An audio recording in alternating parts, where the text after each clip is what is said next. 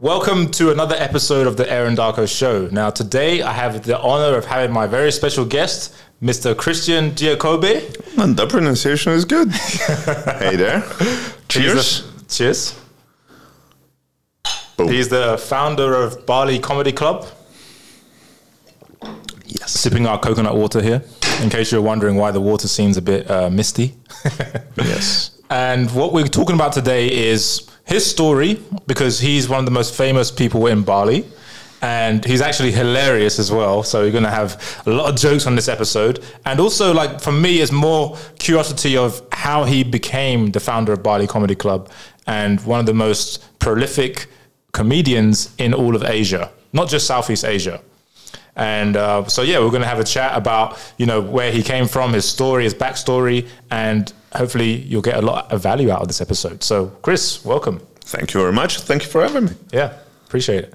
So, people know you in Bali for doing the comedy. Like every Friday, you do the comedy show, and I've been there a, a few times to perform myself. And one of the things that really strikes me about you is that you are very consistent with your hmm. with your comedy.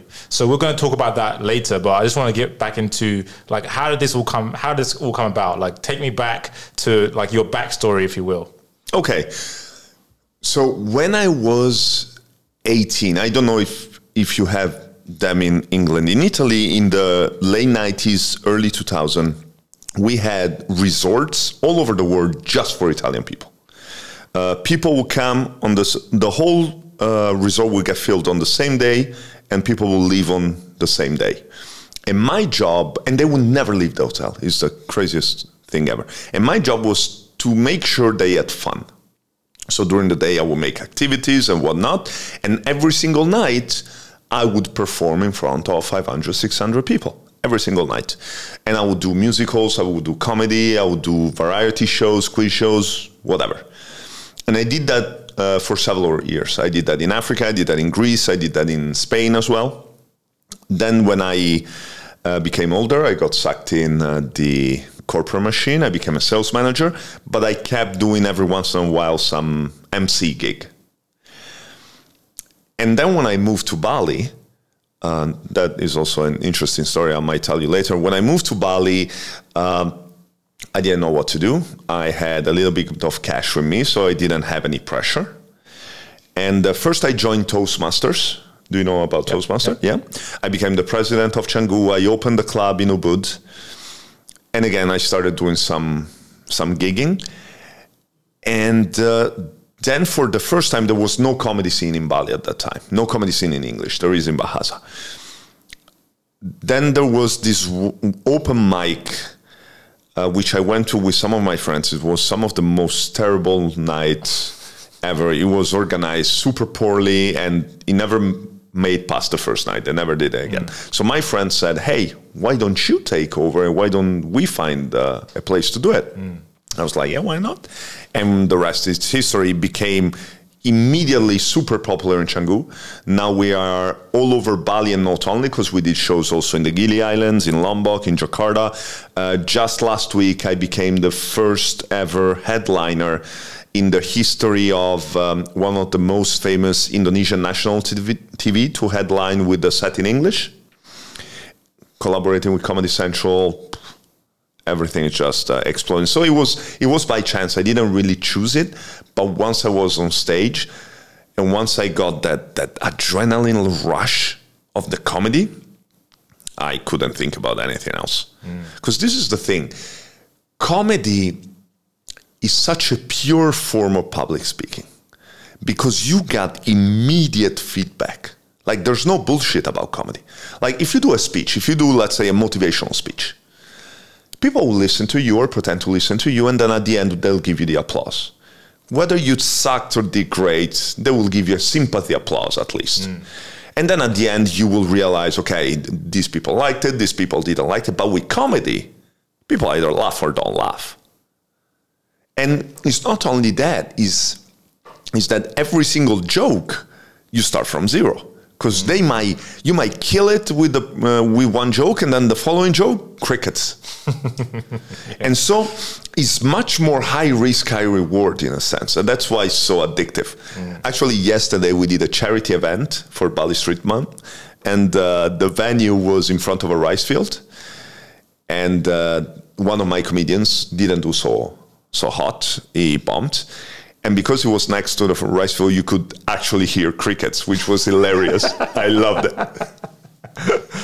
it was great So okay, so there's a lot there. So you gave us a little backstory, right? For Yes. the people that don't know you, right? Most people outside of Bali don't know you who you are, right? So You will. yet, yet. exactly this is like the this is like kind of kind of crazy because like this is before you like go mainstream, like because I've seen your growth in the last two. Well, how long have I known you? Like almost two years. yeah in the, i started bali comedy club not even two years ago Yeah, yeah, yeah. So we're gonna go into that, but I want I like to always start with like the man behind what you do. So take us back to when you were talking about when you started out doing these shows and you were traveling around. There was like 500 people, 600 people. Yes, that was a very time consuming and energy consuming job, but mm. was very fun. And it's something that uh, many Italian kids do it mm. because you you get paid nothing. Mm-hmm. I, I used to get paid 300 euros a month, something like that. But you would go to these paradises and you would stay there. And then you would spend six months, one year, and your job was basically having fun and make sure people had fun. But you would work from eight in the morning till four in the morning every single day, no day off. But then you learn a lot of people skill. And that was a really nice gym for me. So that's where you learn how to be funny or just how to get along with people. get along with people. Because also, this is another misconception. Being funny and being a good comedian have nothing to do with one another. Oh, really? Because, and, and this is what happened. Uh, so, the way Bali Comedy Clubs worked and the way I managed to make it grow is by having people coming on stage and doing set. You, of course, did a few sets and you, you did great. And I always told you you have a lot of potential. But this is what happened is because when I came to Bali, I was the only comedian. And as much as I work hard, I cannot have a brand new show every week. That would be insane. So I needed to teach other people. And so after the show, uh, there's two kind of people that I talk to and and they tell there are the people that are like, yeah, I don't know, I need to write, I need to prepare, and then there are the cocky ones that are usually the the alpha male or the alpha female in their group. And they're like, oh yes, but uh, if I go, I want to be the headliner, and I want to speak for 20 minutes, and I don't want to prepare anything because I'm just funny, and those always bomb. Because when you're on stage, you need structure. When you talk to your friends, you don't need to be funny for them to laugh. You need to be entertaining. On stage, being entertaining is not enough. On stage, you need the punchline. That's that's the bottom line. So, how did you get into the comedy stuff? Like, you went from you know doing this job, and then you went to in the corporate world, Yep. and then you then you started doing public speaking, Yes. and then what, what, where did where was the comedy? Like, were you thinking about doing comedy, or did that just kind of happen? I've been thinking about it for years as well. Uh, but yeah, it just kind of happened naturally, and I'm a very obsessive person. So as soon as I said, okay, comedy, I took it absolutely uh, seriously.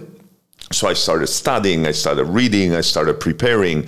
Um, just to tell you, this is one thing that we do in Bali Comedy Club that is pretty much unheard of in the world of comedy. Every single week, we come with completely different material. Chris Rock makes, and he's a legend, he's one of the GOATs. Chris Rock makes one special every four years. That is unbelievable. You told me that the other day. I was like, what? Yes, and then and there's pros and cons in uh, his uh, approach and my approach. Obviously, I'm Yeah. nowhere near, but because we always watch the comedians during their Netflix special or Comedy Central special, and it's perfect. And the reason why it's perfect is because they told that joke 200 times. But in the situation where I was in, Bali, there's not that many people. We started during the pandemic. So there were not, not going to be tourists. So if you come to one of my show and you hear jokes, you laugh. So you come back and you hear the same jokes, you're not going to laugh. And then the third time, you still just, then you're not going to come back anymore. yeah, that was one of the most alarming things that you told me when I first went to the comedy show. It's like you were like, "Yeah, you do a new set every week." I was like, "What the hell? Like, is that really what comedians do?" And then I found out what the what the not. what the comedians do. I'm like, "Wait a minute! Like, it's crazy." In the US, I read that uh, a new comedian produces five to seven minutes of tight material per year. That's unbelievable. Yeah, and you're crazy. doing that every week. Yeah. For- well, it's, it's not always tight, but I do my best. Okay. Well, you, you it definitely seems tight, like because you not only write new material every week, but you have to memorize it also. Yeah. It is a full time job. Yeah, yeah, Absolutely. yeah. Wow. So, yeah. So, w- talk to me about the um, about where you got to in your journey to find your purpose. Because I, I know you like to talk about purpose. Um, yeah, I make a lot of fun of ikigai and purpose, and but comedy is my purpose. It really is. This is what happened just before arriving in Bali. I was uh, in the corporate world. Uh, I was in a very high paying job, and uh, I was suicidal. Every morning, I would used to live in Milan. Every morning, I would take uh, the subway uh, to my office. And I noticed that every day I would get a little bit closer to the yellow line. And one day I actually stepped on the yellow line. I was like, okay, I need to get the fuck out of here. Uh, in the, and that was the period also where I broke up with my wife at the time. And she's lovely. We, we are still, we talk almost every day. She's amazing. Wow. Uh, but that's what I told her. I told her that I'm not happy with my life, and so I cannot be happy with you. I felt like I was drowning, and I was like dragging her down with me, and I didn't want that, so I let go. That's what happened. And so I found this. Uh, this job on LinkedIn, which was incredible. So it was this company. I cannot disclose it because I signed an NDA, but it was this company, and basically, they I did the, I went through four interviews, and basically my job was gonna be leading a sales task force where every month I would have to live in a different country uh, to sell products to five stars hotels.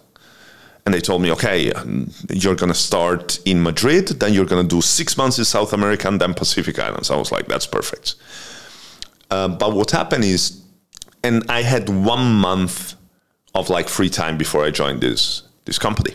So I quit my job. I resigned on my on my lease. Um, and then after a week, they're like, "Yeah, you're not to start in Madrid. You're to start in Warsaw." I'm like, "Yeah, I don't care." And then the following week, "Yeah, you're not to start in Warsaw. You're, we actually have an office in Milan. You're to start in Milan." I was like, "Whatever. I'm a company man. Whatever." Was supposed to start on a Monday. On a Saturday, the vice president calls me and is like, "Chris, I have something to tell you." I'm also new in this company. I've been working for this company for only three months. this was my project, project, and the CEO just shut it down. So we don't have a job for you anymore. Wow. I was like, what? I was like, yeah. Um, I was like, yeah, but I signed a contract. Yeah. So what are we going to do? Yeah. And I was like, well, you just go to the office. We'll see. Yeah, but I'm a sales manager. Like, if I don't sell, a lot of my pay is depending on my sales. So I stayed there for a month. And then we talked, and they gave me a bag of cash, and they told me to fuck off, and I moved to Bali. and that's how I ended up here.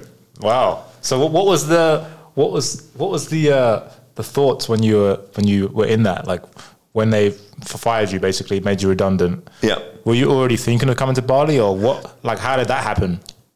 Bali was something that I would always say. I never been to Bali before. I never read anything about Bali. I never knew nothing about Bali. But since I was 18, I've, I've always said, you know, just talking, yeah, one day I'll just move to Bali. One day I'll just, and it got stuck. It, it was like, it became kind of a mantra. And so I was like, well, it's now or never. So I moved to Bali without any expectation. I was like, if I like it, I'll stay. If I don't, I'll go somewhere else. And I obviously liked it. And, and now Bali's my home. My son is going to be born in Bali. So Yeah.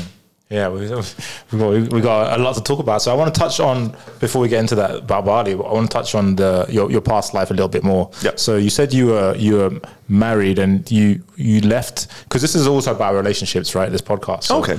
So uh, I like to get into the details a little bit. Absolutely. Because you know relationships is everyone struggles with relationships. You know, and so you had a relationship with your previous wife. You said you're still in contact with her now. Oh, yeah. And so it was interesting to me to hear what you just said. Like you, you basically knew that you were pulling her down, so you just let her go. So it takes a lot of courage to do that and self awareness. So is that something that you've been cultivating, like that self awareness and the courage to do that? I think it was out of love. Hmm. Because I really felt like I had no way out for me. And I really loved her. Love never been a problem between us. And so I was like, I, I, I don't want this for her. Because I could see that she wasn't happy as well.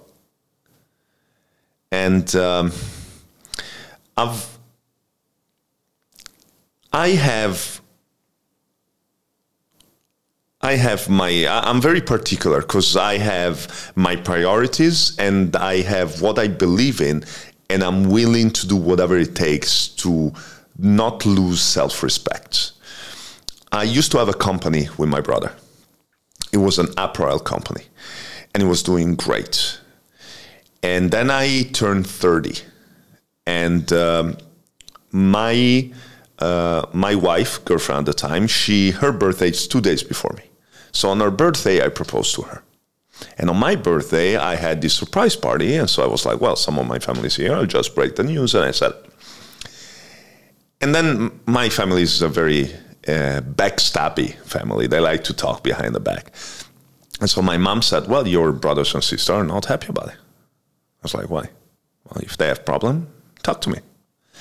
And so my brother talked to me and he said, he called me. I was like, what's up? I was like, well, I think you should have asked my permission because our father is dead. And he's only two years older than me. And I was like, huh. Hang up the phone, left the company, left with zero. Just like that. Yep. Wow. And uh, a week after, I was working. I don't know if you in Italy was huge the the expo. There was the expo in Milan. The expo is something that happens every four year. I think that the next one, well, it was supposed to be because Corona shut it down in Dubai, where every country has a pavilion and is a huge uh, touristic attraction. yeah. I started working as a tour guide in the Coca Cola pavilion. So from uh, working in suit and tie, I was just again uh, doing little parodies, and then after a few months, I got picked up by this other company, and I got my career back in track. But I had zero remorse, and I didn't have to think for a second about losing everything that I have built because for me there are some things that are more important and i know i'm very stubborn and it was probably a shitty idea but i stand by it Wow. So you just left on a whim. Yep. Immediately. Yep. Like you have that that capacity to just leave, even if it's your brother. Like we haven't talked for two years and then we make it up and now and he has also like i, I didn't even listen to his reason i was just nah i'm done with you hmm. and he's a great guy and he's a he's a he's a great businessman and everything but at that point i was like nah fuck you So, so um, I'm just curious. Why, how come in your in your mind, like now you have the the beauty of the time, looking back at it now? What what do you think triggered you the most about what he said uh, when he when he called you? I never really thought about it. Um, I don't know. I, I found extremely offensive the fact that I should ask for his permission to get married, like he was owning me in a way. So I was like, you don't owe me. Because also the company, he was the one who put the money in the company. Mm. So even though I was running the company, he was really the one in charge. So I was like, that. So there was this power dynamic, and once I understood that, in his opinion, this power dynamic was not only at the office, but was 360 degrees. I was like, no, I'm out. I have my dignity, and I'm not gonna stand by it. But it's good that you guys made up now. Oh, absolutely, yeah, absolutely. because you can't really- you can't hold grudges forever, right? You got to let it go. I yeah, this is one of the the longest time I held a grudge. I have uh, I have a temper, uh, but I'm I'm almost like a kid. Like I immediately then a release. Um, with him, we made up after two years because after two years I reached out. Otherwise, we could have made up even earlier. Because I never think that confrontation is a bad thing. Mm. And it, depends also when you're out. For example, in Indonesia, they tend to stay away from confrontation. It's just a culture. It's not better, it's not worse. Yeah. I think that the confrontation is the fastest way to reach to like a goal or solving a problem. Because if there's something about you that I don't like, if I don't tell you, then things can like slowly escalate at the point where I just explode. But if I tell you immediately, then we can do something. And you might say, I don't care, but at least I know where you stand. Because sometimes there, for example, in relationship, there are things that the partner might do, and they're not even conscious of the fact that you find those behavior annoying or irritating or disrespectful. But if you don't talk about it,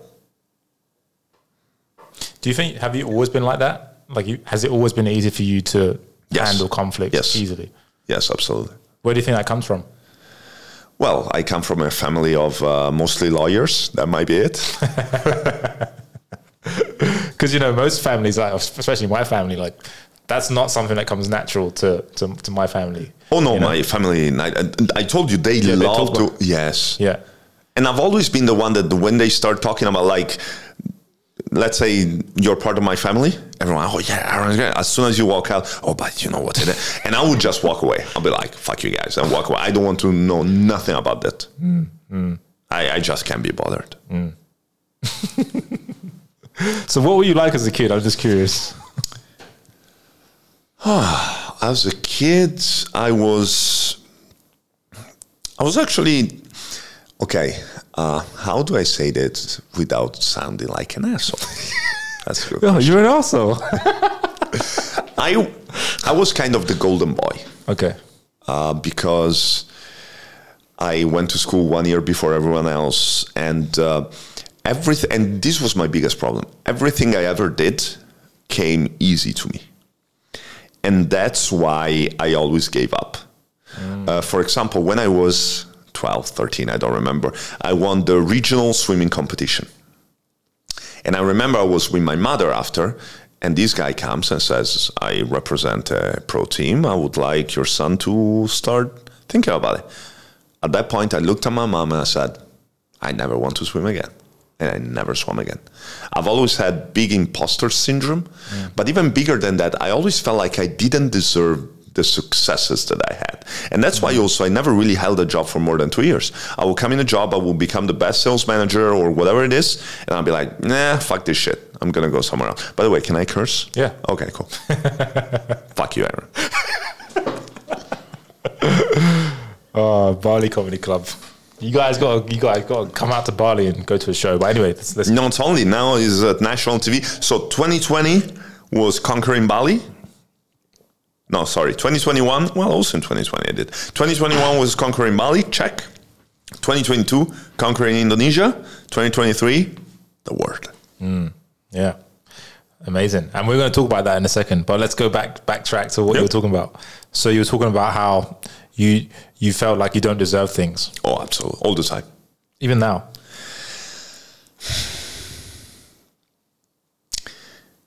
Comedy is the only thing that feels a little bit different. Um, and is also the only time where i'm not sick of it after this long that i do it. I work extremely hard. Uh, the reason of my success in comedy is purely the fact that i work harder than anyone else. And there's not even a question about it. You can ask any comedian in indonesia they will say, yeah. But I always feel that somehow I have it easy. Now my the way I take it though is different, and is uh, actually thanks to a mushroom trip that I had. Uh, I had this mushroom trip, and um, I went into my settings like if it was a video game, and I saw and I and I put it in like easy mode, and I and it's almost like I had the cheat code. I had this moment of clarity, and uh, now I just accept that if life is easy, I must be doing something right. Because I've always been doing something right to have something. Uh, and of course, you have. Uh, I have some qualities. Like I remember one of the biggest compliments that one of my ex boss ever said to me when I quit my job because I got tired of it. Was like, Chris, you're the person that I know that can do most, as many things good because there are people that can do one thing much better than you, but you can do pretty much everything at a high level. The problem with you is that when I give you something to do that uh, your colleagues would uh, finish in four hours, I don't know if it's going to take you 30 minutes or two weeks. And if it takes you two weeks, I know that you're just bored and you don't want to do it. Mm. And that's that. I, have always self sabotaged myself. Mm. And now I'm just like, fuck it. And maybe the thing that allow me not to self sabotage myself, the the one big difference that I have is my son. It's so weird because the moment my girlfriend got pregnant, the level of motivation completely shifted. It was like, oh shit, now now it's game time.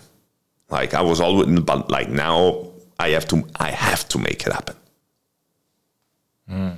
Yeah, so talk about that. So that's fascinating to me. Like the, the, the what it does to your mentality it's, once it's you know that you you have a son on the way. I've always been a giver. Like in the relationship, I was I was always uh, the one who gave a hundred percent and I received a little bit.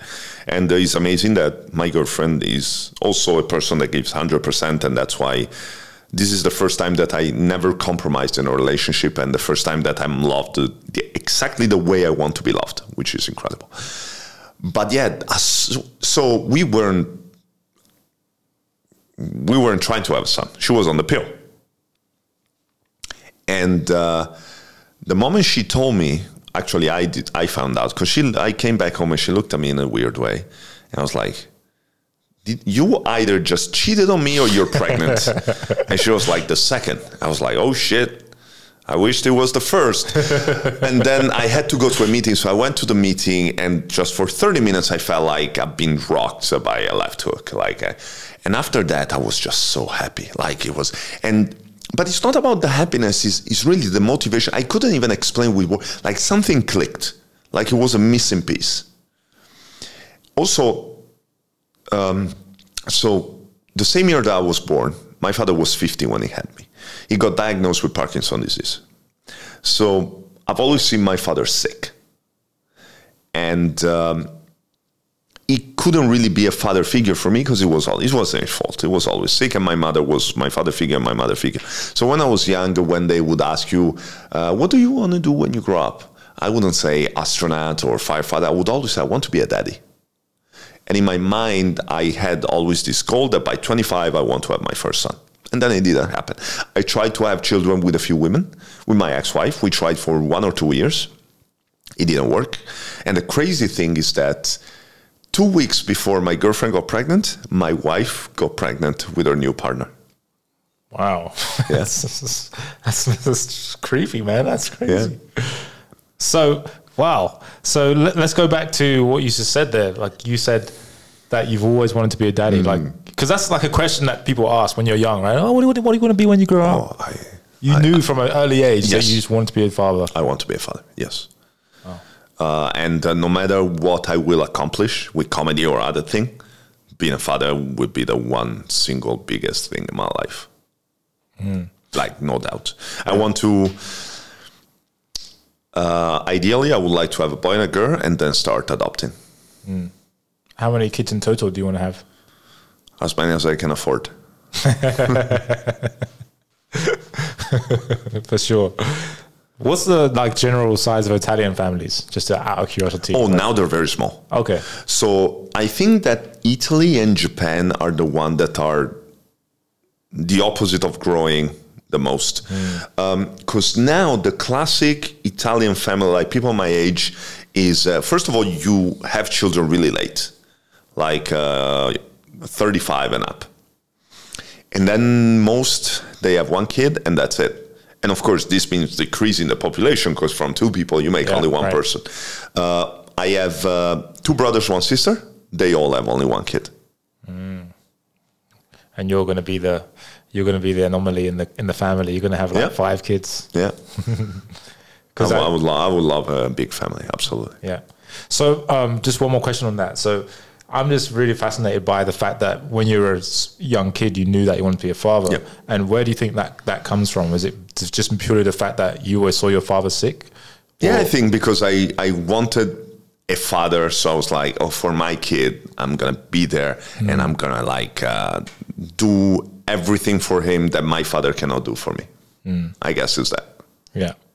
There's, there's another question that comes to mind is um, I always ask, I always like to ask people this just in conversation. It's like whose whose love did you crave for the most, like your mother's or your father's?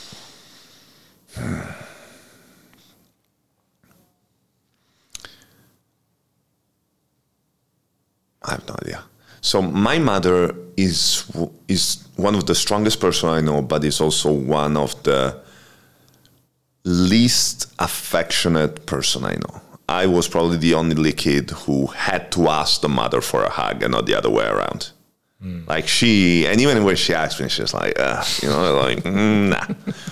But she took care of four kids. Her mother was sick. Um, my father, who had Parkinson's, she's she's a machine. And the thing that is weird with my father is that uh, I have kind of a fucked up memory. I have a good memory, like in memorizing my sets, etc., etc. When I was studying law, I would memorize a book in two days.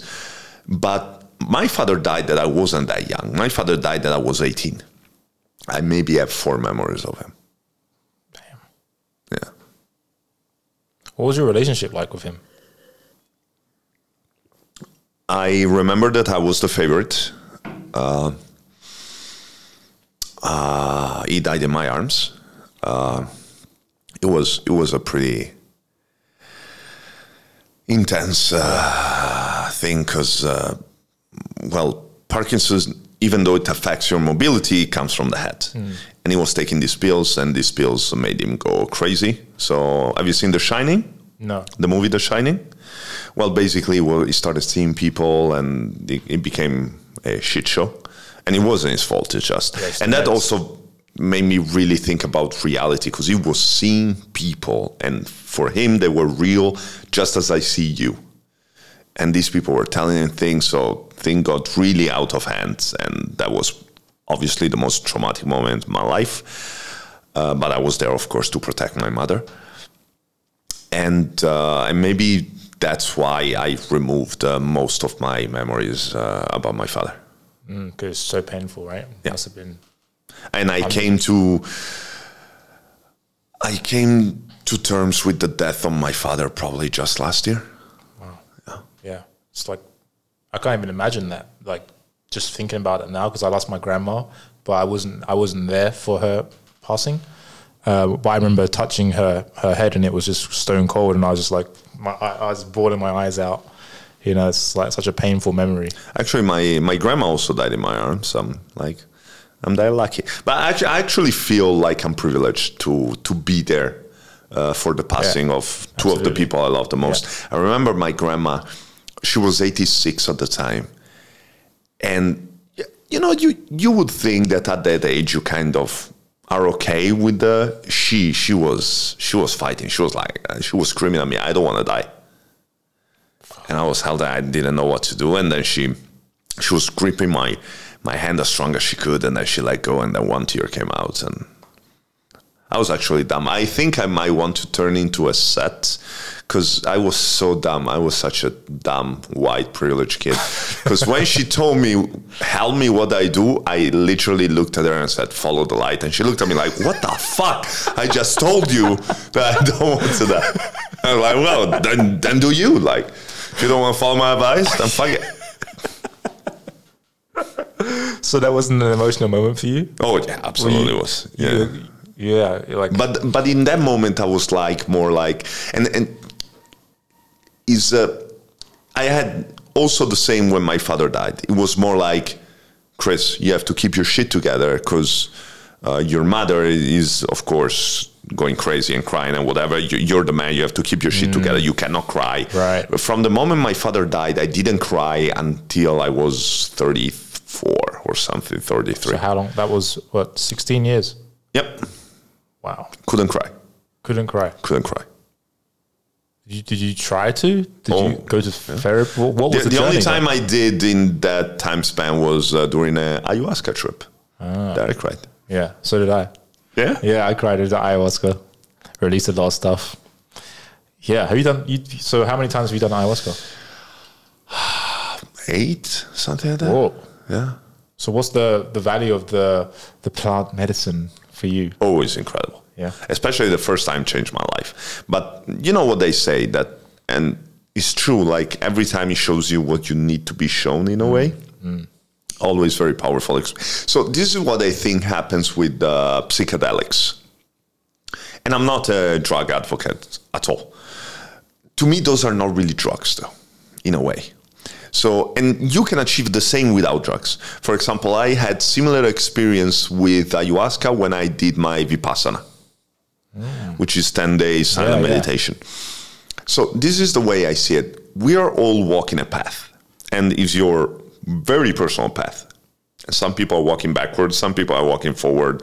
Uh, we're all going different speed, and most likely in this life, we're absolutely in this life, we're not going to reach the end when you do those kind of experiences, it's like if a Mustang comes, it drives you 100 kilometers forward, you you jump off, you look around, and then it brings you back exactly at the point that you were. So to reach that point, you still have to walk, but you know what's there. Hmm.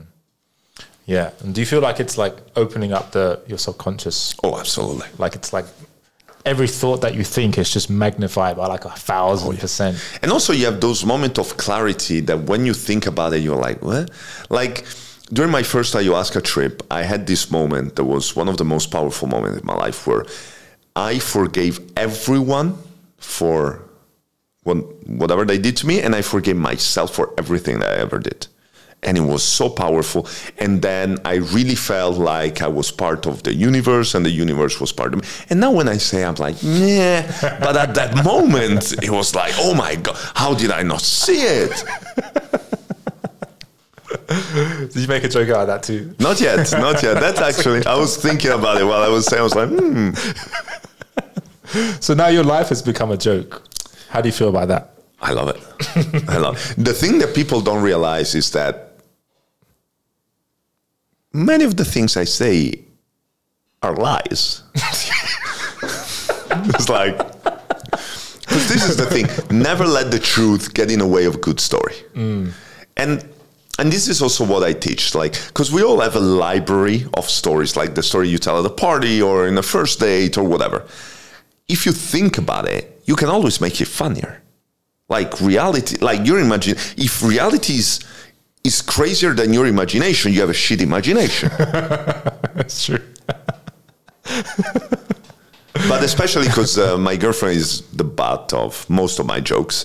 Like people after the show come to her and say is it true? And she's like no motherfucker it's not true. Every time. Like i did a, a whole set about anal sex with my girlfriend and after the show 20 people came to ask her about her anal sex experience. And she was like you guys fucking crazy? But that's the funny thing about everyone who's not in comedy, like myself included. Before I started talking to you about doing comedy and started performing, I've, I I thought the same thing. I thought, oh wow, like all this stuff is true. Like it must be true. Like they're talking about it on stage. Like, And that's also what they always tell me when they, uh, when we are rehearsal or I teach somebody. Oh no, but this was a, a true story. I don't care. like make it funny. I don't care if it's true. I want it funny. yeah, I literally did that. oh, it's true. It's true. You also like, that. oh, but that's what happened. He's like, it doesn't matter. so, so okay. Um, I want to touch on uh, meeting Toko because that was a mass. That's that's Yes. been a life Toko changing. is my girlfriend. He just Toko is Chris's girlfriend. She's from South Africa. Beautiful, lovely lady. Oh my god. Full of love. She's just a ball of love, right? This, That's that's how I would describe her. I'm Obviously, how That's a you- really good description. Though. yeah, she is. Like she really is. And um, So, going from your ex-wife coming to Bali, and uh, I saw a video of yours. You were documenting actually like your your days when when COVID hit. You know, of course, yeah. you were still doing the comedy, but then obviously you kind of got guys got shut down because of the COVID and Yep. lockdowns and stuff, and you were just reflecting on things and. I was watching a lot of your stuff, and you were saying how like you were you're feeling alone, even though you you, you know you're you love being by yourself, but you're a bit alone. Mm-hmm. You're maybe thinking of having some housemates and stuff, just people to talk to, right? And I feel like people, lots of people can relate to that. But it's interesting looking at that version of Chris, and then now you now, you know, because you, who was to know that this Toko would come into your life? You know, you would never have known that back then. Yeah. So after my girlfriend here in Bali, here in Bali, I, I was a little bit crazy with the dates, uh, but especially there was this girl that. Uh, uh, it was a very toxic relationship, very codependent relationship that ended very badly. At the end of this relationship, I felt really used, uh, especially financially, etc., etc. I don't want to get into that too much. Well, I don't care about getting into. it. If you have questions, you can ask. Um, but so it was a point in my- a point in my life where I was very lost, Yeah. and I was just, I was on Tinder. I think I was, I was having two to four dates every day Wow. and I'm not a very organized person, so I would mix the people, and three girls would show up on the same day. It was a mess. It was a mess. Uh, but I'm very straight. I've always, I'm always very honest. I'm always very straightforward. And uh, at, at that point, I couldn't take it no more. So now, when I would match with girls, I would just send uh, my WhatsApp number without even say hi. so this girl write me, and I th- and I thought it was another girl. And so I'm like, uh, so how about seven at uh, Black Sand, which is a place here? Yeah. She's like, "Mm, okay. And then I meet, I see her coming. I didn't expect uh, to see her. Uh, oh, she's very unique, uh, especially in Bali. She's she's very black. She's absolutely gorgeous. I was like, oh, okay, nice. And I started talking to her, and after I, I very seldomly give compliments to women on first dates. Uh, I used to be a pickup artist, a famous pickup artist in Italy as well. Oh, really? Yeah. Damn, that's a whole like. oh shit. Okay. and and after five minutes, I was like, wait a second, this this is going way too good. Like there is something wrong because it's going too well. And uh, and then we kissed, and then I brought her home, and we spent the night together, and it was amazing. And then the next day, I drove her to the airport because she was on her last day of holiday. Now this was all the while COVID was becoming a thing. So we go to the airport, flight cancelled. So we spend a whole day together again. Then the next day, I bring her to the airport, and I hope I'm like praying that the flight get canceled, but she hops into her flight and she goes back to South Africa. We started talking on Zoom. She had a beautiful job, and after a week, I was like, I, I want you to leave your beautiful job, say fuck off to your friends and family, and move in Bali to me with me. And it took her six months because everything was closed, was locked down. Wow.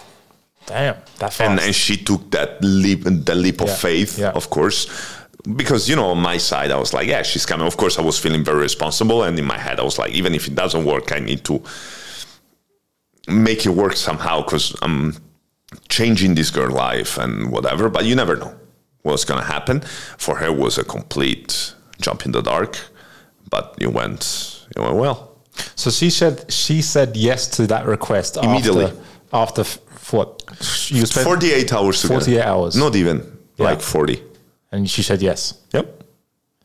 But then she went back to she went back to No, she was already in South Africa when I asked her. Oh, okay, got got it. So, she was in South Africa. She leave- said yes, and we thought that uh, after a couple of months, uh, she things would go back to normal, and so she left her job, and then she was stuck at home with no way of uh, maintaining herself. So it was like also a shitty situation at that point. So you're like, oh shit, I just ruined this girl's life. Exactly. in the short term, in the short term. Long term, it's all good. Absolutely, but I also knew that in Bali she could have uh, made a career because uh, she's obviously very beautiful, and she she's been doing uh, beauty pageants since she was a child. She became, I think, top fifteen or twenty of Miss South Africa and stuff. But of course, in Bali is a very unique kind of beauty. In South Africa, obviously, there are a lot of very beautiful, very black girls. Here in Bali is very unique. She stands out also because she has very short hair. So the modeling career in Bali, of course, until she got pregnant, was taken off. Wow. So she's she's found her feet in Bali. Oh, absolutely. And did you always foresee that as being the, the, the future for her here? Did you foresee like, oh yeah, she can have a life here, you know? Yeah, absolutely. You thought about absolutely. that? Yeah, yeah. It wasn't just about you. for once. no, and that's the thing also because that's also the thing. It's like she comes like I want her to have her own thing. Like I I can have her 24 hours next to me and I'm happy. But I want her to be able to have her friend. And this was one of my concerns because she's coming to a country where she knows nobody but me. She has nothing. She's starting from scratch. And that was the first time in her life. I'm used to it. When I was 16, I moved to the US. Then I lived in Spain. I lived in Greece. I lived in Africa. I lived in Iceland. For me, it's, it's normal. It's a normal process. For her, it was the first time moving to a different country. It wasn't even a different country. It was a different continent. But she's also one of the strongest people I know. Uh, she comes from very, very humbling beginnings in the middle of South Africa. Um, she moved to Cape Town alone, which, if you're a girl, a pretty girl moving to Cape Town with no money, is a very dangerous place. And uh, she she had only the money for the bus. She entered an office and say, "I need a job. Uh, you have to give me this job now because I have nowhere to go." And she got the job, and she started working in marketing even without a degree. And she ended up being the uh, the manager of the biggest client of the biggest marketing company in uh, South Africa. Amazing. Like she was destined to become the CEO of the biggest marketing company, but she, and even that she left everything for this. well, that, for that, well, now we come full circle because you just told me that you were a pickup artist. So I'm thinking those skills that you acquired Oh, absolutely. helped persuade her to leave this amazing so, job. So what you're saying is, I could never understand how she ended up with you. That's what you're saying. you must have drugged her. Like I don't know. Thank did you, you. take? Did you give her ayahuasca or something? I have a very racist joke about it. Which is and and this is one of the thing I do because of course with comedy, comedy, my style of comedy. There's different kind of comedy. There's clean comedy. My style of comedy is very at the line. The problem is that everyone has a different line. yes. So there is this joke, and I run all my jokes with her. The problem is that her line is also very far. So sometimes I'm like, "Are you sure?" so one of my jokes, which is very dumb uh, and very racist, that's why I like it, um, is. Um, well, of course, because everyone can see that she's gorgeous as I'm me. I'm like, and the joke is that um, if she was white, she would be way out of my league. but she's African, so she, she thinks that I'm the catch. Oh man. and that's the funny thing about um, you having a black girlfriend. As a comedian, that gives you so much more material now. That's what I told her. You're the best thing ever for my career. Yeah, yeah.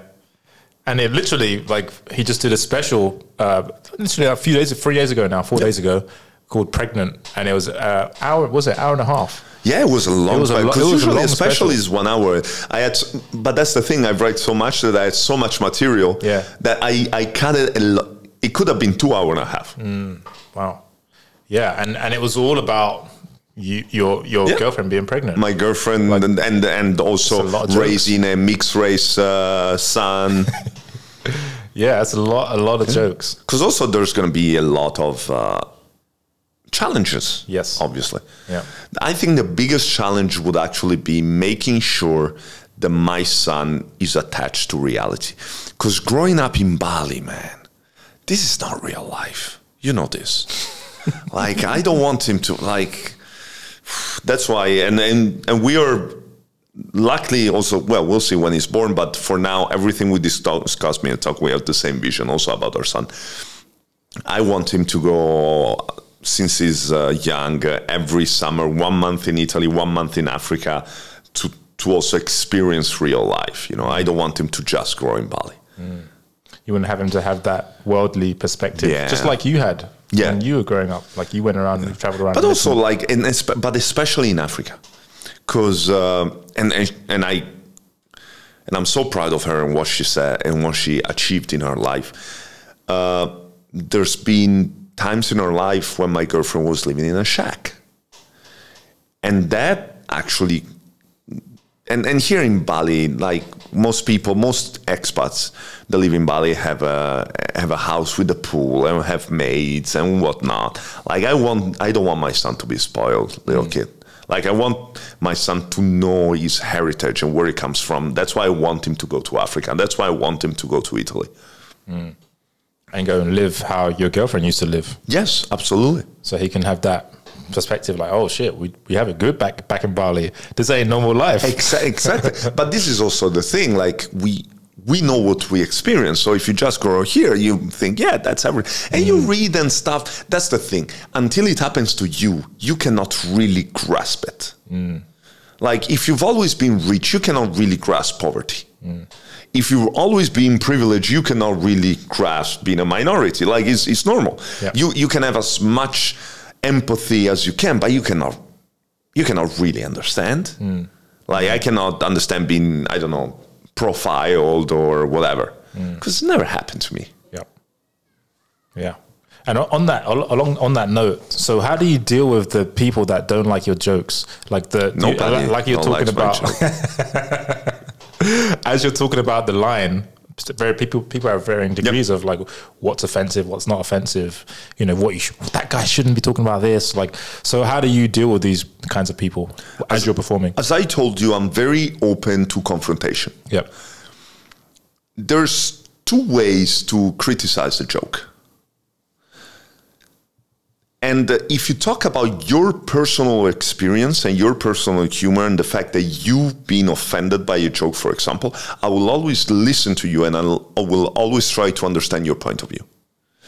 And uh, if you feel that way, you can't be wrong because that's how you feel. The problem is when people generalize, because then it's just not true.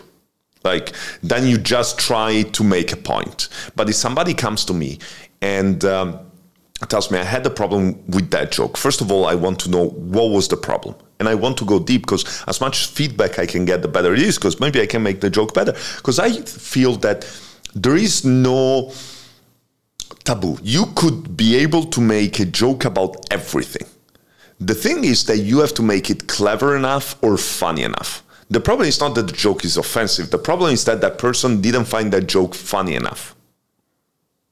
So if it's not funny, second thing you have to understand uh, where that joke comes from. What's the deeper meaning with, behind that joke? What's the context of that joke? But also, this is the thing about offensive joke. Like, for example, Dave Chappelle got a lot of backlash for the trans. And uh, th- there is this concept, especially in the US with comedian, which is punching up and punching down. For example, I'm a white man.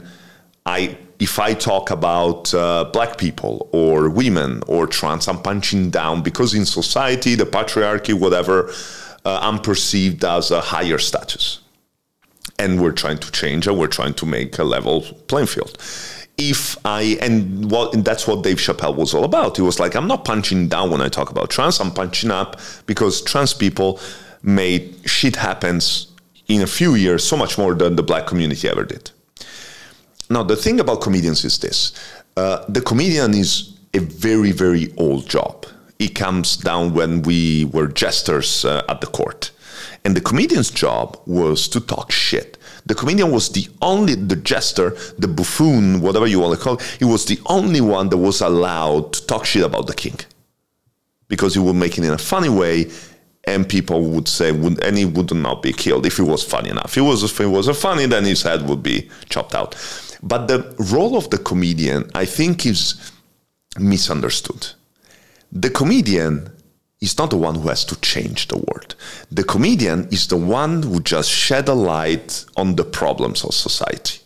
That's the only job. He's not a politician. He's not. He's, he's not there to change. He's there to say, "There's a problem here." The day I, let's say, make a rape joke, and nobody gets offended is the day there's no more rapes. But if somebody gets offended, it means that is a real problem and we need to keep talking about it. Mm, okay, I see what you're saying. So you're you're kind of you're just shining a light on the problem. So That's you don't you don't it doesn't I'm not part of the solution. right, but it doesn't trigger you when you offend someone. That's actually what your that's your job. Yeah, in a way Yeah, it is. In a way, yeah. In a way it is. Yeah. It really is. And of course, there's different levels of like. There's some jokes that makes no sense. Like, uh, for example, I think I told you before in a dinner we had uh, a few days ago. I teach comedy, and uh, now in Bali, as I as you said, people know me, and when people want to try in comedy, they want to impress me. And one of the most natural thing that people try to do to impress me is making very offensive joke as their first joke or their first set. and I had a dozen people saying having a joke that included the N word. I was like, what? Why? Like why? Just because they wanted to have this shock value. And they weren't black. No, no, of course, of course. None of that was black. He's like, what, what the fuck are you talking about? I think I heard my girlfriend say the N word maybe twice in two years. Damn. Yeah. Mm. Actually, she, one time she called me the N word, and I was so proud. I was like, say it again, say it again, say it again.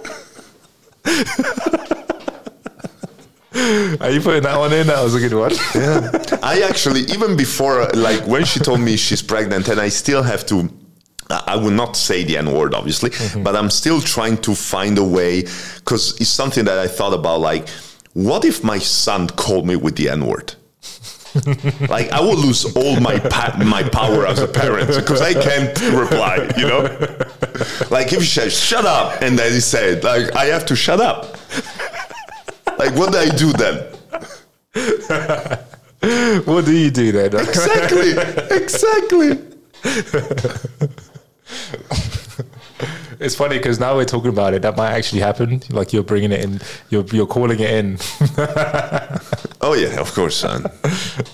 Oh. I, and I think that in theory, mm-hmm. I could be able to use the N word in a joke, but it's such a there's such a history behind the word that it should be such clever joke that is on a level that is almost unprecedented. You know what I mean? Yeah.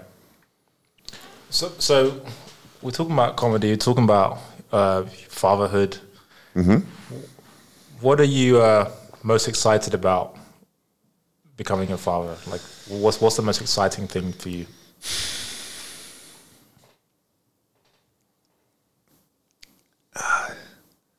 It's, it's, it's so difficult to describe. Like becoming a father is is is the culmination. Like that's what we're meant to do. That's our DNA programming. We're meant to reproduce. That's what we do. That's how we grow as a species. And to have like someone that you made,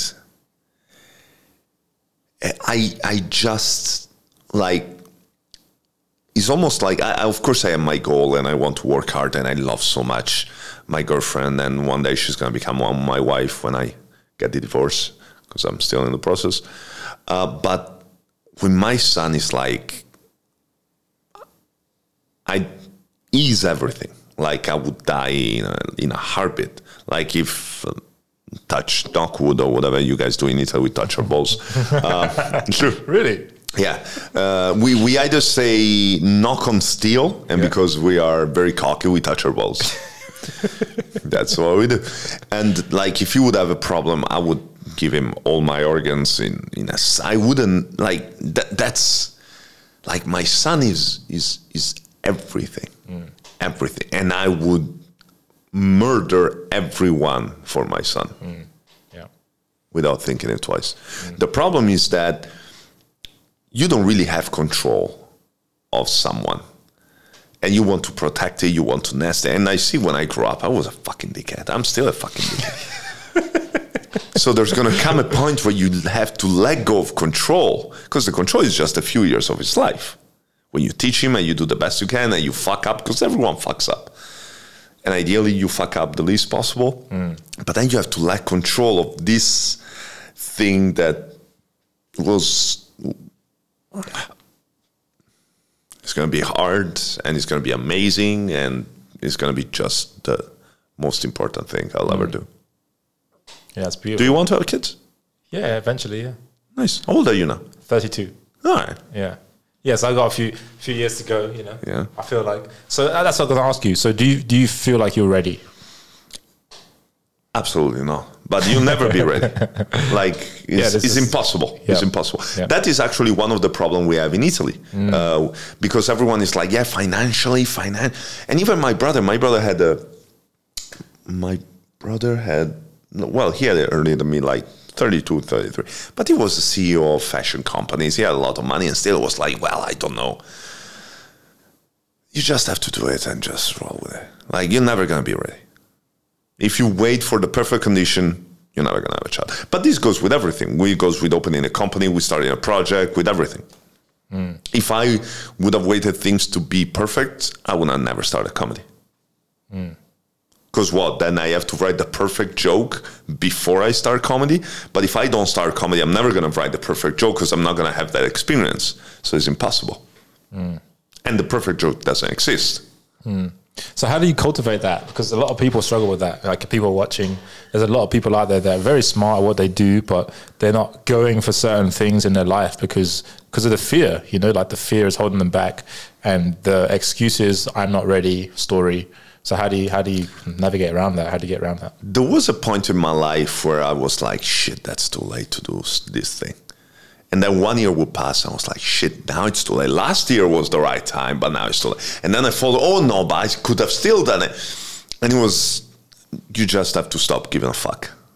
Uh, I was in a very lucky position because I was in Bali. I didn't need to work. And so I was like, let's try. I loved it, and I just went full in and not everyone has uh, this kind of luck. But this is one thing I hate. People that tell me, "Oh, you live in Bali. You're so lucky. I wish I could." Then fucking do it. Yeah, I say that all the time. Yeah, yeah. Then fucking do it. Oh no, but you know, I don't have the money. Yeah, you don't have, but you just bought the iPhone 13. so what is it, motherfucker? exactly. That oh yeah, but I have a fa- there's families here. Yep. Like, if you want to do it, you find a way. Maybe you cannot do it immediately, but you can have steps towards. Mm.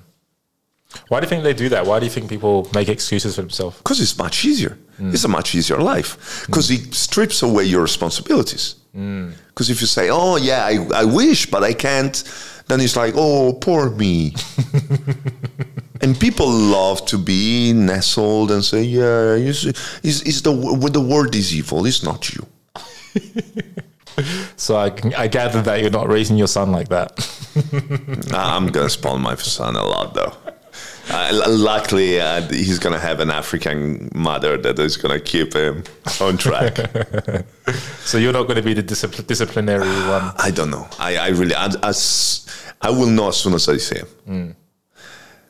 I'm lucky though that I'm not gonna have a daughter. I know for a fact that if I'm gonna have a daughter, it's done. I'm just she can do whatever she wants with like it's anything. Daddy, yes. Like I've heard that from a few fathers that when you have a daughter, that it's just it's just like you're literally like looking at your heart every day. exactly. Yeah, absolutely, absolutely. Yeah, it's an interesting uh, thing to imagine. for me because I don't have kids, but I could definitely see how. But also it depends because of course now I've been talking to with a lot of fathers and father to be because now that's pretty much all I talk about is my pregnant girlfriend and my son. I had also people telling me that until my third son, I didn't really feel like a father, which I was like, whoa, that's crazy. Like I felt, I, I really feel like a father and he's not even born. But I guess everyone is different. Yeah, yeah. This must be shitty fathers. Yeah, yeah, pretty much, pretty much. So, so when you came to Bali, you went into public speaking, Mm-hmm. and what what was the thinking behind that? Is that something you've always liked? Oh yeah, I've always liked. You've always uh, enjoyed um, being in front of a crowd. I'm obviously very egomaniac. uh, I like the attention, yep. and um, I like the dopamine hits that public speaking gives to you. but that, and that's why I love comedy because the dopamine hit when the audience cheers or laughs or is much stronger than the dopamine hit uh, if you make somebody cry, for example, with a speech. Or and also you get so many more dopamine hits because you get one every joke. Yeah, so it's it's such, such an addictive job. Oh, absolutely! It's And a it- drug. It's a drug. Yeah. And it's it's like I'm curious about your perspective on it because Dave Dave Chappelle said being a comedian is the most craziest job because your whole livelihood depends on external validation. It's like everything is about Yeah. th- if they don't validate you by laughing, then that's that's your career done. A hundred percent. Yeah, absolutely. A hundred percent. And it's a job that, you know what I hate? I hate people that come to me and they want to compliment me and then, then they're doing it in good faith and they're like, oh, yes, especially now. The world needs laughter because you are like a, a doctor. Shut the fuck up. I do a useless job. Without comedians, the world would be fine. I'm not a fucking pilot. I, I'm not a researcher. Like, shut the fuck up, please. Like, seriously, I'm just feeding my ego, and, and luckily, I'm doing it in a way that is entertaining. That's all there is to it. Mm, yeah, yeah. People read too much into it, right? Yeah. They place, but but but actually, in the same breath, though, there is value in helping people laugh. Because I was I was actually watching an interview with Jimmy Carr, and he was talking about how the drug is inside of you, like the the, the oxytocin, like the, all these all these uh, hormones that we have, chemicals and stuff. The drugs inside of us. He just his uh, his jokes allow the drug to come out. And that's an and- interesting thing. Yeah, I was, I was, I was, But you can also take a pill, and that's the same effect. yeah, you can. so we're like legal ecstasy. Yeah, but you know, it's interesting though. As we're talking about this, is you know, people like sometimes recently, for example, uh, the last couple months, I've been going through like this state of just like not being can't be fucked to do a lot of things. You know, like Yeah. mild mild depression, not not a big depression. So I think taking people. You know, into that other state where they're like laughing and in the po- feeling the positive emotions is very uh, healing for a lot of people who've gone through like who are going through this shit. You know? Sure. But that's the thing. Comedy is just one of thousand different uh, avenues where you can heal yourself, let's say. Mm. Because it's true, like during a comedy show, you you turn off your brain and you concentrate and you laugh at other people is is releasing. But you can do that in many other ways as well. You can do that watching a movie, you can do that listening to music. So it's not like comedy, oh my god, comedy is so pure. I'm talking about farts and anal, like now it's not pure. Come on now. I'm not I'm like and if I'm that I'm the egomaniac that wants the external validation, if I tell you it's not that important, that don't. Like it's, it's, it's not. It's not. It's it's all right. Like I take it, I'll take whatever I can get. If you tell me that because of me I'm curing you, pay me more then. Mm. Because then I'm doing an even better job. So you should pay me much more. Mm. Yeah, true. Yeah, it's true. Because like the, the depression thing is um it's depression is huge, man. I didn't realize how big depression was. Oh, it's, But it's it's like I was listening to something recently. It's like suicide is a symptom of depression. It's not right. Like su- de- depression is actually the main thing. But people because people can't see inside your brain, so you look at someone and be like, oh, they're, they're cool, you know. The problem of depression, though, is this, and I was depressed and suicidal, is, um, and it's obviously a very delicate topic, and Yeah. depression is is a disease, and it should be, and, and too many people dismiss it, and but depression is a product of our society. Uh, is uh, is a counter effect of all the way we're fucking the world and ourselves, because you don't really see Aboriginal people in the Amazon depressed. You know what I mean? Depress- depression is a construct that we created because we put so much pressure on society and our role and we are insignificant, but all of us is. Um, I, have been having depression since I was a kid, and uh, I've been feeling many times the weight of the world on my shoulder to the point that I would look at my hand, see if I was trembling because my father had Parkinson, and wished I had Parkinson. Or many times I wished I had cancer. Because in my mind, then if I did, then I would release all the pressure because then nobody would expect anything from me and I would be free. Mm. And again, it's just about society. Like the cure for depression is changing society. What do you mean by that? Because right now we we depend and I work with external validation, but we but I learned to get to terms with it. Like things like cyberbullying and we live in a world where you feel like the world is closing on you and everyone is against you. And uh, I think we need to change our point of view on what the world really is and how we teach our children and how and focus more on the possibility and not having FOMO about everything and seeing people's Instagram posts and feeling bad because other people are pretending to live a good life that we can like it's, it's so fucked. Mm. you know? Mm. it's so fucked. Things are getting more and more complex and now the, the i know nothing about but the metaverse now creating different reality what the fuck? I'm gonna be the old father when my son is gonna be on the metaverse. Yeah that's him so how did you um, overcome the, the depression like how did you do it what were the steps you took? Because someone, someone out there. The reason I asked that is because someone out there might maybe is going through something similar that absolutely that you went through. It's different for everybody, obviously, and mm. um, I I didn't ask for any help, which was a mistake, but I got lucky because I got out of it.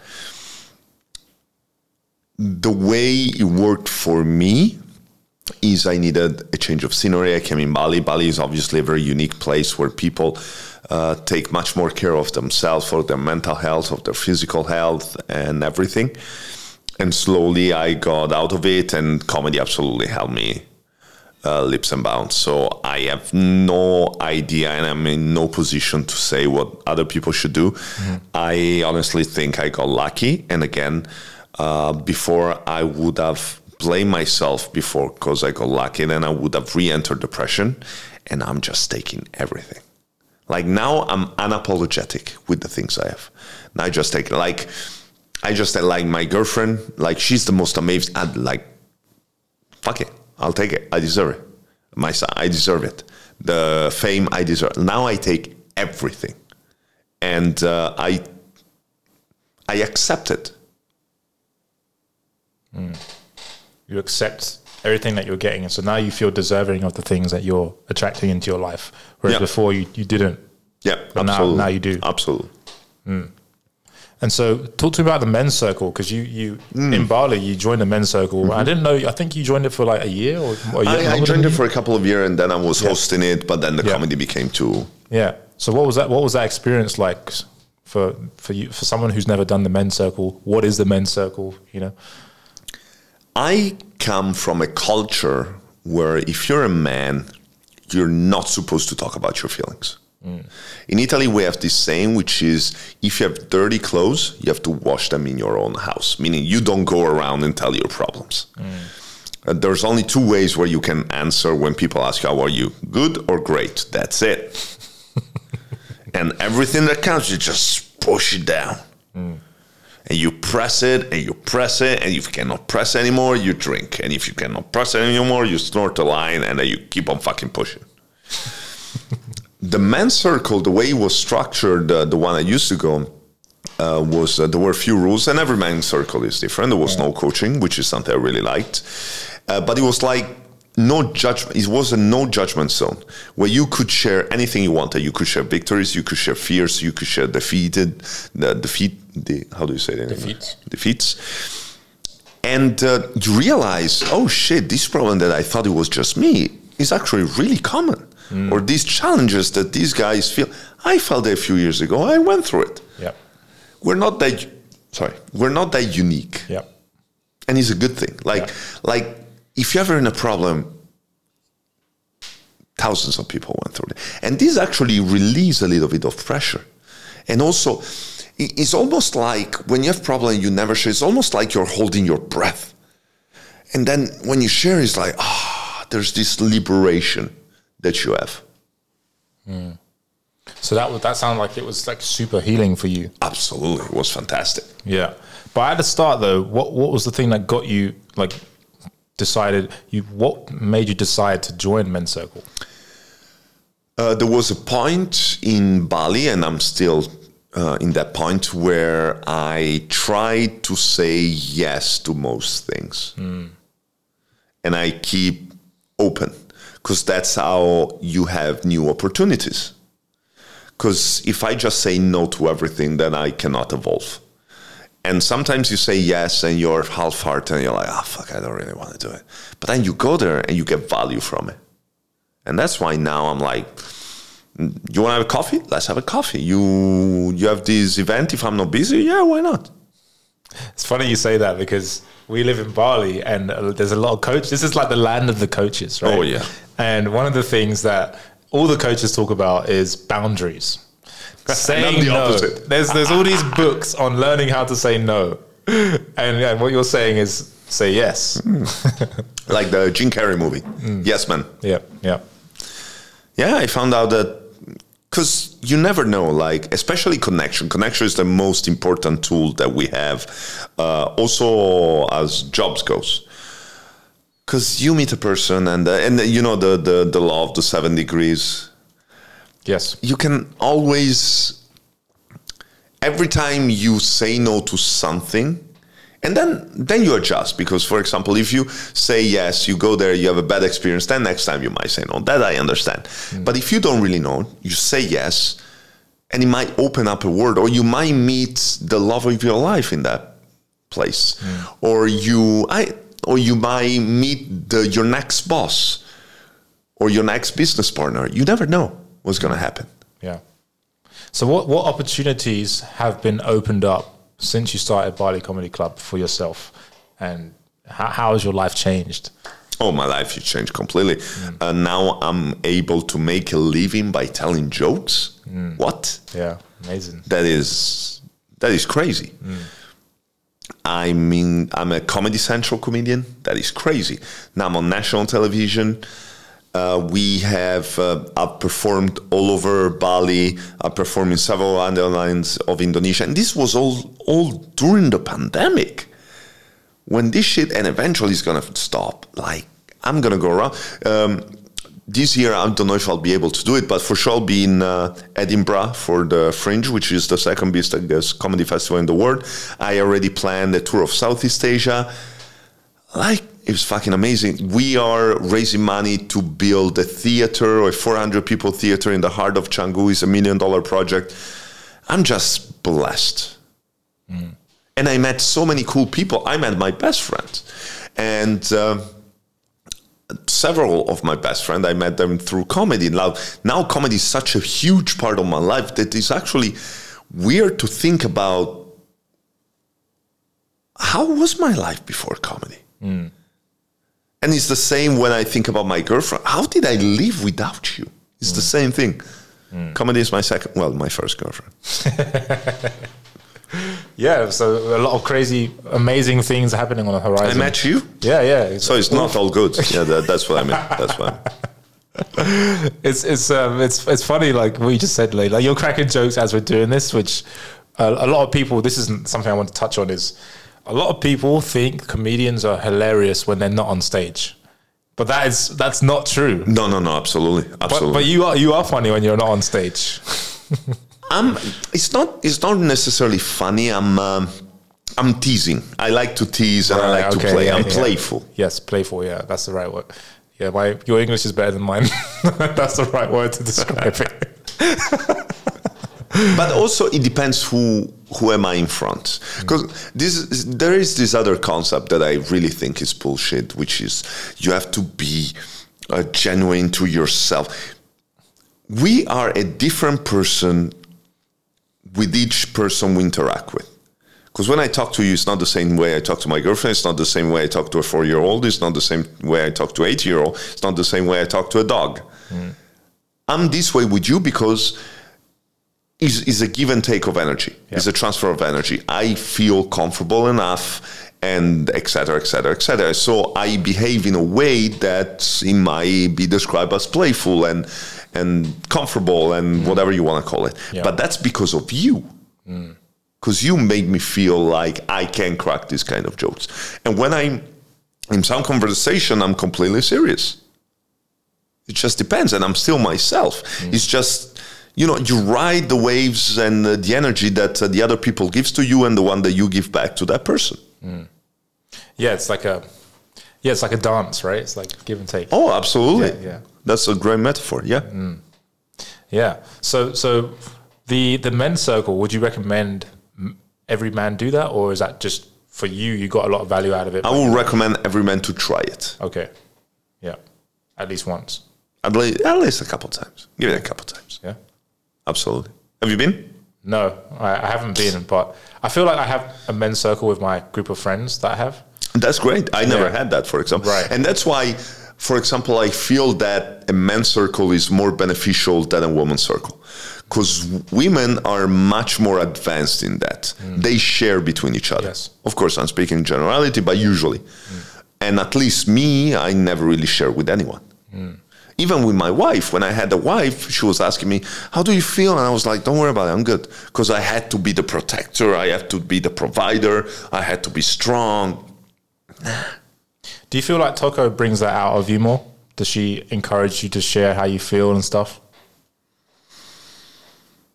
No, is that I am a different person. Because uh, as amazing as she is, if I would have met her uh, four years ago, five years ago, I would have been a different person. I wouldn't have been able to share, even if she would have tried. Yeah. So you've you've done the work on yourself to Yeah. be able to attract Yeah, her. that, that, that's the thing. Uh, nobody's ever going to do anything for you. You have to always do it for yourself. Of course, people are going to help you, but it's like with happiness. If you're looking uh, for happiness into someone else, you're looking in the wrong place. Yeah. And I'd made that mistake countless times. When was the when was the time where you like really learned that lesson? What you just said. When, when was the time you're like, all right, I need to start looking inwards now. Now, I, I learned that lesson every single time, and after a second, I would forget it. Because after my wife, I was like, oh, no, I have to be happy myself. And then I got this girlfriend here, and it went even worse. And I was like, no, I had to be. Is hmm. You're a voracious reader. Like on your Instagram, you post with lots of books. I read more than a book a week, yes. Wow. And how long have you been doing that for? Like a few years?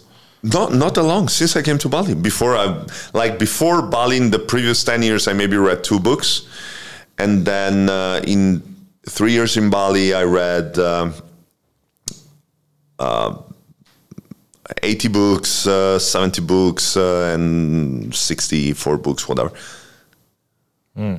So clearly you love reading, but what what what, what is your philosophy on reading? Like, because you're reading a book a week, so Yes. So I read uh, four to five books at the same time, and I categorize them. I have a book about fiction, just to turn my mind off. Uh, I have a book that I call. I have this folder that I call in. So a book about spirituality or some kind of religion or whatever. I have books that I called out. So it's about uh, mentality or money or whatever. I have a book about comedy, and I have now a book about fatherhood as well. And um, so you know of the Pomodoro technique. Yeah. I do something slightly different that works for me, which is I have very short intervals of like five, 10 minutes. I have activities that I consider work, activities that I consider fun. So I will watch a five minute YouTube video and then I will read two chapters, and then I'll be 10 minutes writing jokes, and then I will play video games for five minutes, and I go around and I circle them constantly. Because when I immediately start a new activity, my attention span is the highest, and then after five minutes, I go to another activity. So it keeps on being high the whole time. Wow. So you just keep doing that every day. Yep. So how, how long does that last for? Sometimes the whole day. Damn. Yeah. And that's how I don't get tired because every five minutes is like a new stimulus. Ah, so that's like an energy hack also. Yeah, it works for me. I have Yeah. no idea if it works for other. Maybe it's a good system. Yeah, it is. Yeah, that's pretty. It's pretty. Uh, it's pretty rad. so, um, how do you retain all this information then if you're reading new books all the time? Uh, this is the thing. I, I have this weird memory. Like I have no memory for events, but my memory with books and stuff like this is is, is pretty amazing. Hmm.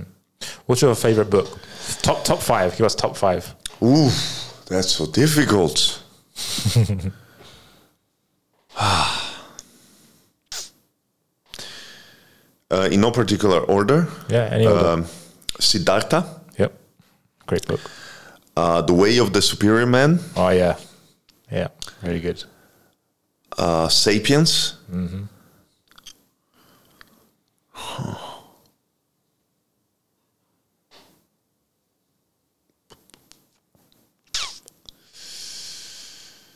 Hmm. Um, the 40 Names of Love Oh, I haven't heard of that one. is a Sufi book. It's a religious book. Okay. uh, Sufis like uh, they're Muslim, but they're not really Muslim. It's almost like a Buddhist or Hinduist version of Muslim. Uh, it's about uh, uh, Rumi, which is their biggest uh, religious figure.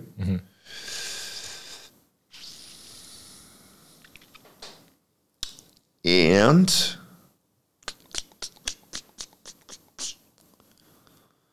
hmm,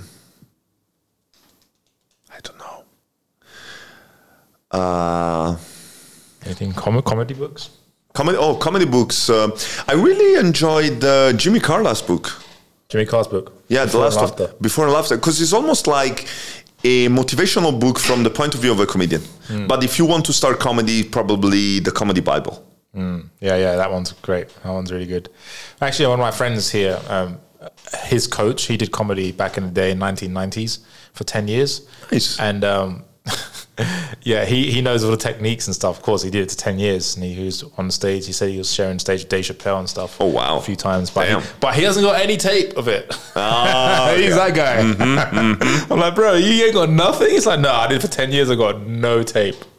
I was like, okay, fair enough. But nah, he's cool. We just joke about it now. But um, he was saying that, yeah, that her, she was his coach. Oh, okay. Yeah, yeah, back in the day, and yeah, all the techniques. He, as as you were telling your jokes, he was sitting next to me. He's like, oh, he's doing the, the Yeah. he's doing this one. And that's the thing. There's so much technique going on. Yes. Like there's literally algorithms. When you find a good joke, you can keep the same structure. You change the word, and it's still funny. yeah, yeah. So, h- how easy is it for people to write jokes? Do you think everyone can do it, or is it something that you're gifted with? Absolutely. It's like sports. There's people that are more naturally gifted and there are people that are less gifted. Let's say that uh, with basketball, let's say that you're more gifted than me. Yeah. If I play every day and you play once every two years, I'm going to beat your ass. Yep. Yep. So so with with with that said, everyone can because the limiting belief that a lot of people have. I mean, I had it before. This is why I started. I was like, all right, I want to I want to start understanding more about humor and how how it works, like studying it, right? And so my limiting belief was. I, I felt like in my life at this point, like uh, like two years ago, three years ago now, I felt like I was just getting too serious in my life. I was becoming more serious. I was doing less fun things, and I was like, I actually need to add more fun into my life. So humor is a great way to do that. So let's study. But then the limiting belief was, I'm getting too serious. Maybe I'm not. Maybe I can't write a joke because. Aren't you supposed to be funny all the time if you're a comedian? You know, There's actually great comedians that are very serious on stage as well. Like the, the energy that Dave Chappelle brings is not the energy that Kevin Hart brings. yeah, yeah, yeah. There's different levels. To be a good comedian, you have to be a good observer. That's what it is. And uh, the the profession that I consider similar to the comedian is not the public speaker, is the magician, the stage magician. Mm. Because there's a lot of deceiving that goes on. Because you lead the audience in a way because then you want to make them turn. You show them one hand because you're doing something with the other hand. That's the same thing as with magic. The thing with comedy is this comedy is also deceiving in its nature because sometimes the first one or two sets are your best set for a while. Because you've been rehearsing them for years. Because those are i don't know the story about your name uh, or where you come from or the your party story that you said a hundred times. So in a way the first few times for somebody is easier because they feel very natural. They they have rehearsed for years. But then when you're like okay now what? Now the, what do i talk about? Then it becomes challenging so many times for a comedian, the, it, it goes, it start like here, and then you have a dip, and then you bring it back up. And in the dip, of course, it's very hard because you're like, shit, I was funny. I started as funny. So why am, not, am I not getting better? I feel like you're describing myself. no, that's that's my reality. That's literally I'm in that dip right now. Well, I feel like it. Um, like I know I can write good stuff, but yeah, like you said, like because I had I've told these funny stories for so many years to my friends. Now I just added some punchlines and I, I did it on stage. I'm like, yeah, I'm fucking funny. but you are. Yeah. But that's the thing. You have to keep on trying. Yeah, yeah, yeah. It's like anything, right? It's like consistency. Yep. And that's something I shared with you, um, because you you also host the Soma Fight Club. Their yes, fights. I'm a so fight announcer. You're, you're a fight announcer as well, and uh, that, yeah, that's that's interesting because obviously he's a comedian, but he's not allowed to do any jokes there. no, actually, the first time it was funny because uh, Mike, the owner, told me, I don't know what you're going to do, but uh, the first three rows, I'm saying this for you. Don't do any joke because those are gangsters and they will stab you or beat your ass. I was like, all right, no jokes, gotcha. yeah, so it's like it's interesting to see you like just being in that in that mode of just no no no jokes. Like we all know this guy as the Joker, but he's not cracking any jokes, and he's like shouting at the top yeah. of his lungs. but also that's the thing. Like you do jujitsu. Yeah. And it's like if comedy was like jujitsu. So you start with a white belt, but you're great at arm bars but you're only allowed to do the arm bars a few times. And then you're like, okay, now we do leg locks, and you yeah. know nothing about leg locks. Yeah. So at the beginning, you feel so good because you're like, oh, I got this. And then it changes everything, though. Yeah. So it's a bit weird in that. Yeah, yeah. So you're going to be doing comedy for what's next? Like, what's what's next for Chris? So last week I was on national TV. Yeah. They the the show went great. Actually, I was such an idiot um, because after the show that was shown, it was the first time that uh, they had a show in English. I was headline, went great, and uh, the the some news outlet came to interview me and they asked me about my special. I was like, "Yeah, in Bali, I'm the man." And they put that as a headline, and it was I sounded like a fucking jackass. um, but uh, yeah, Kompas TV was very impressed. Uh, so in the next few days, we have to talk and uh, hopefully there's going to be the opportunity to do several TV shows with them. Wow. Then uh, the next big thing, I'm going to do the GeneCom Fest, which is the biggest Jakarta festival. Uh, I'm supposed to perform in front of 4,000 people, something okay. like that. Uh, there is obviously the Fringe in Scotland. Yeah. And then, uh, depending on the quarantine situation, I have planned also a tour of Southeast Asia that is going to be uh, Kuala Lumpur, uh, Kuala Lumpur, Bangkok, Hanoi, Singapore, etc., etc. Mm. Okay, wow. So you got a lot planned, a lot on your plate, and I'm becoming a father in five weeks. Yeah, congratulations again. I'm so happy. Yeah.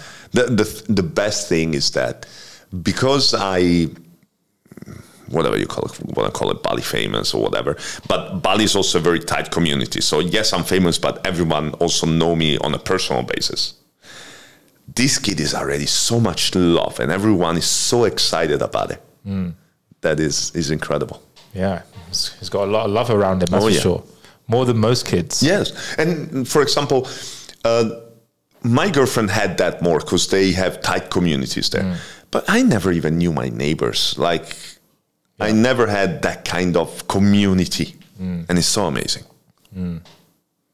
I got a few. I got a few last questions here. Yes, please. wrap it up.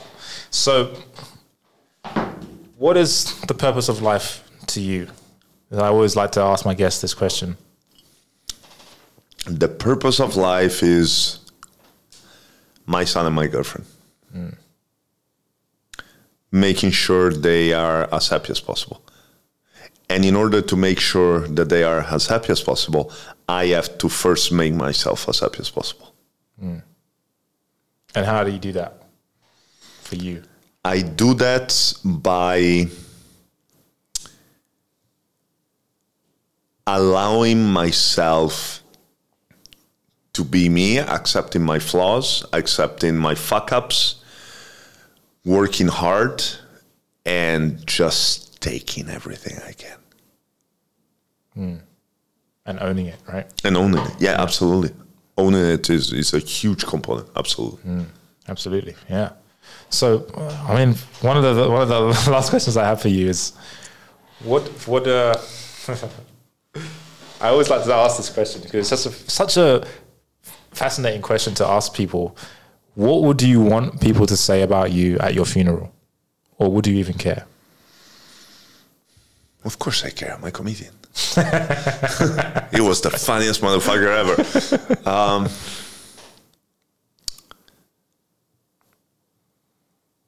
I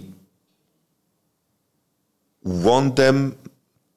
What I don't want is for them to say that they didn't tell me anything. No matter if it's good or bad, I want to know what they really thought about me. So uh, I don't want nobody to held resentment towards me if we didn't work it out.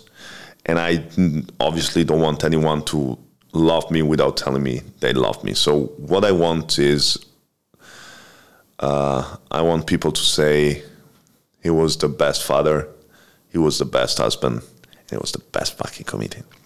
That's awesome. Well, on that note, man, let's let's let's end it there. And uh, man, it's been a been a pleasure talking to you and getting to know you more. It's always a pleasure talking There's a to lot, you. there's a lot of things I would want to add to this, but I feel like we covered a lot, you know, and people are going to get a lot of value out of this. But mm, let's talk more also privately. You're a great dude. Yeah, appreciate it. Thanks. Boom. All right, talk to you soon.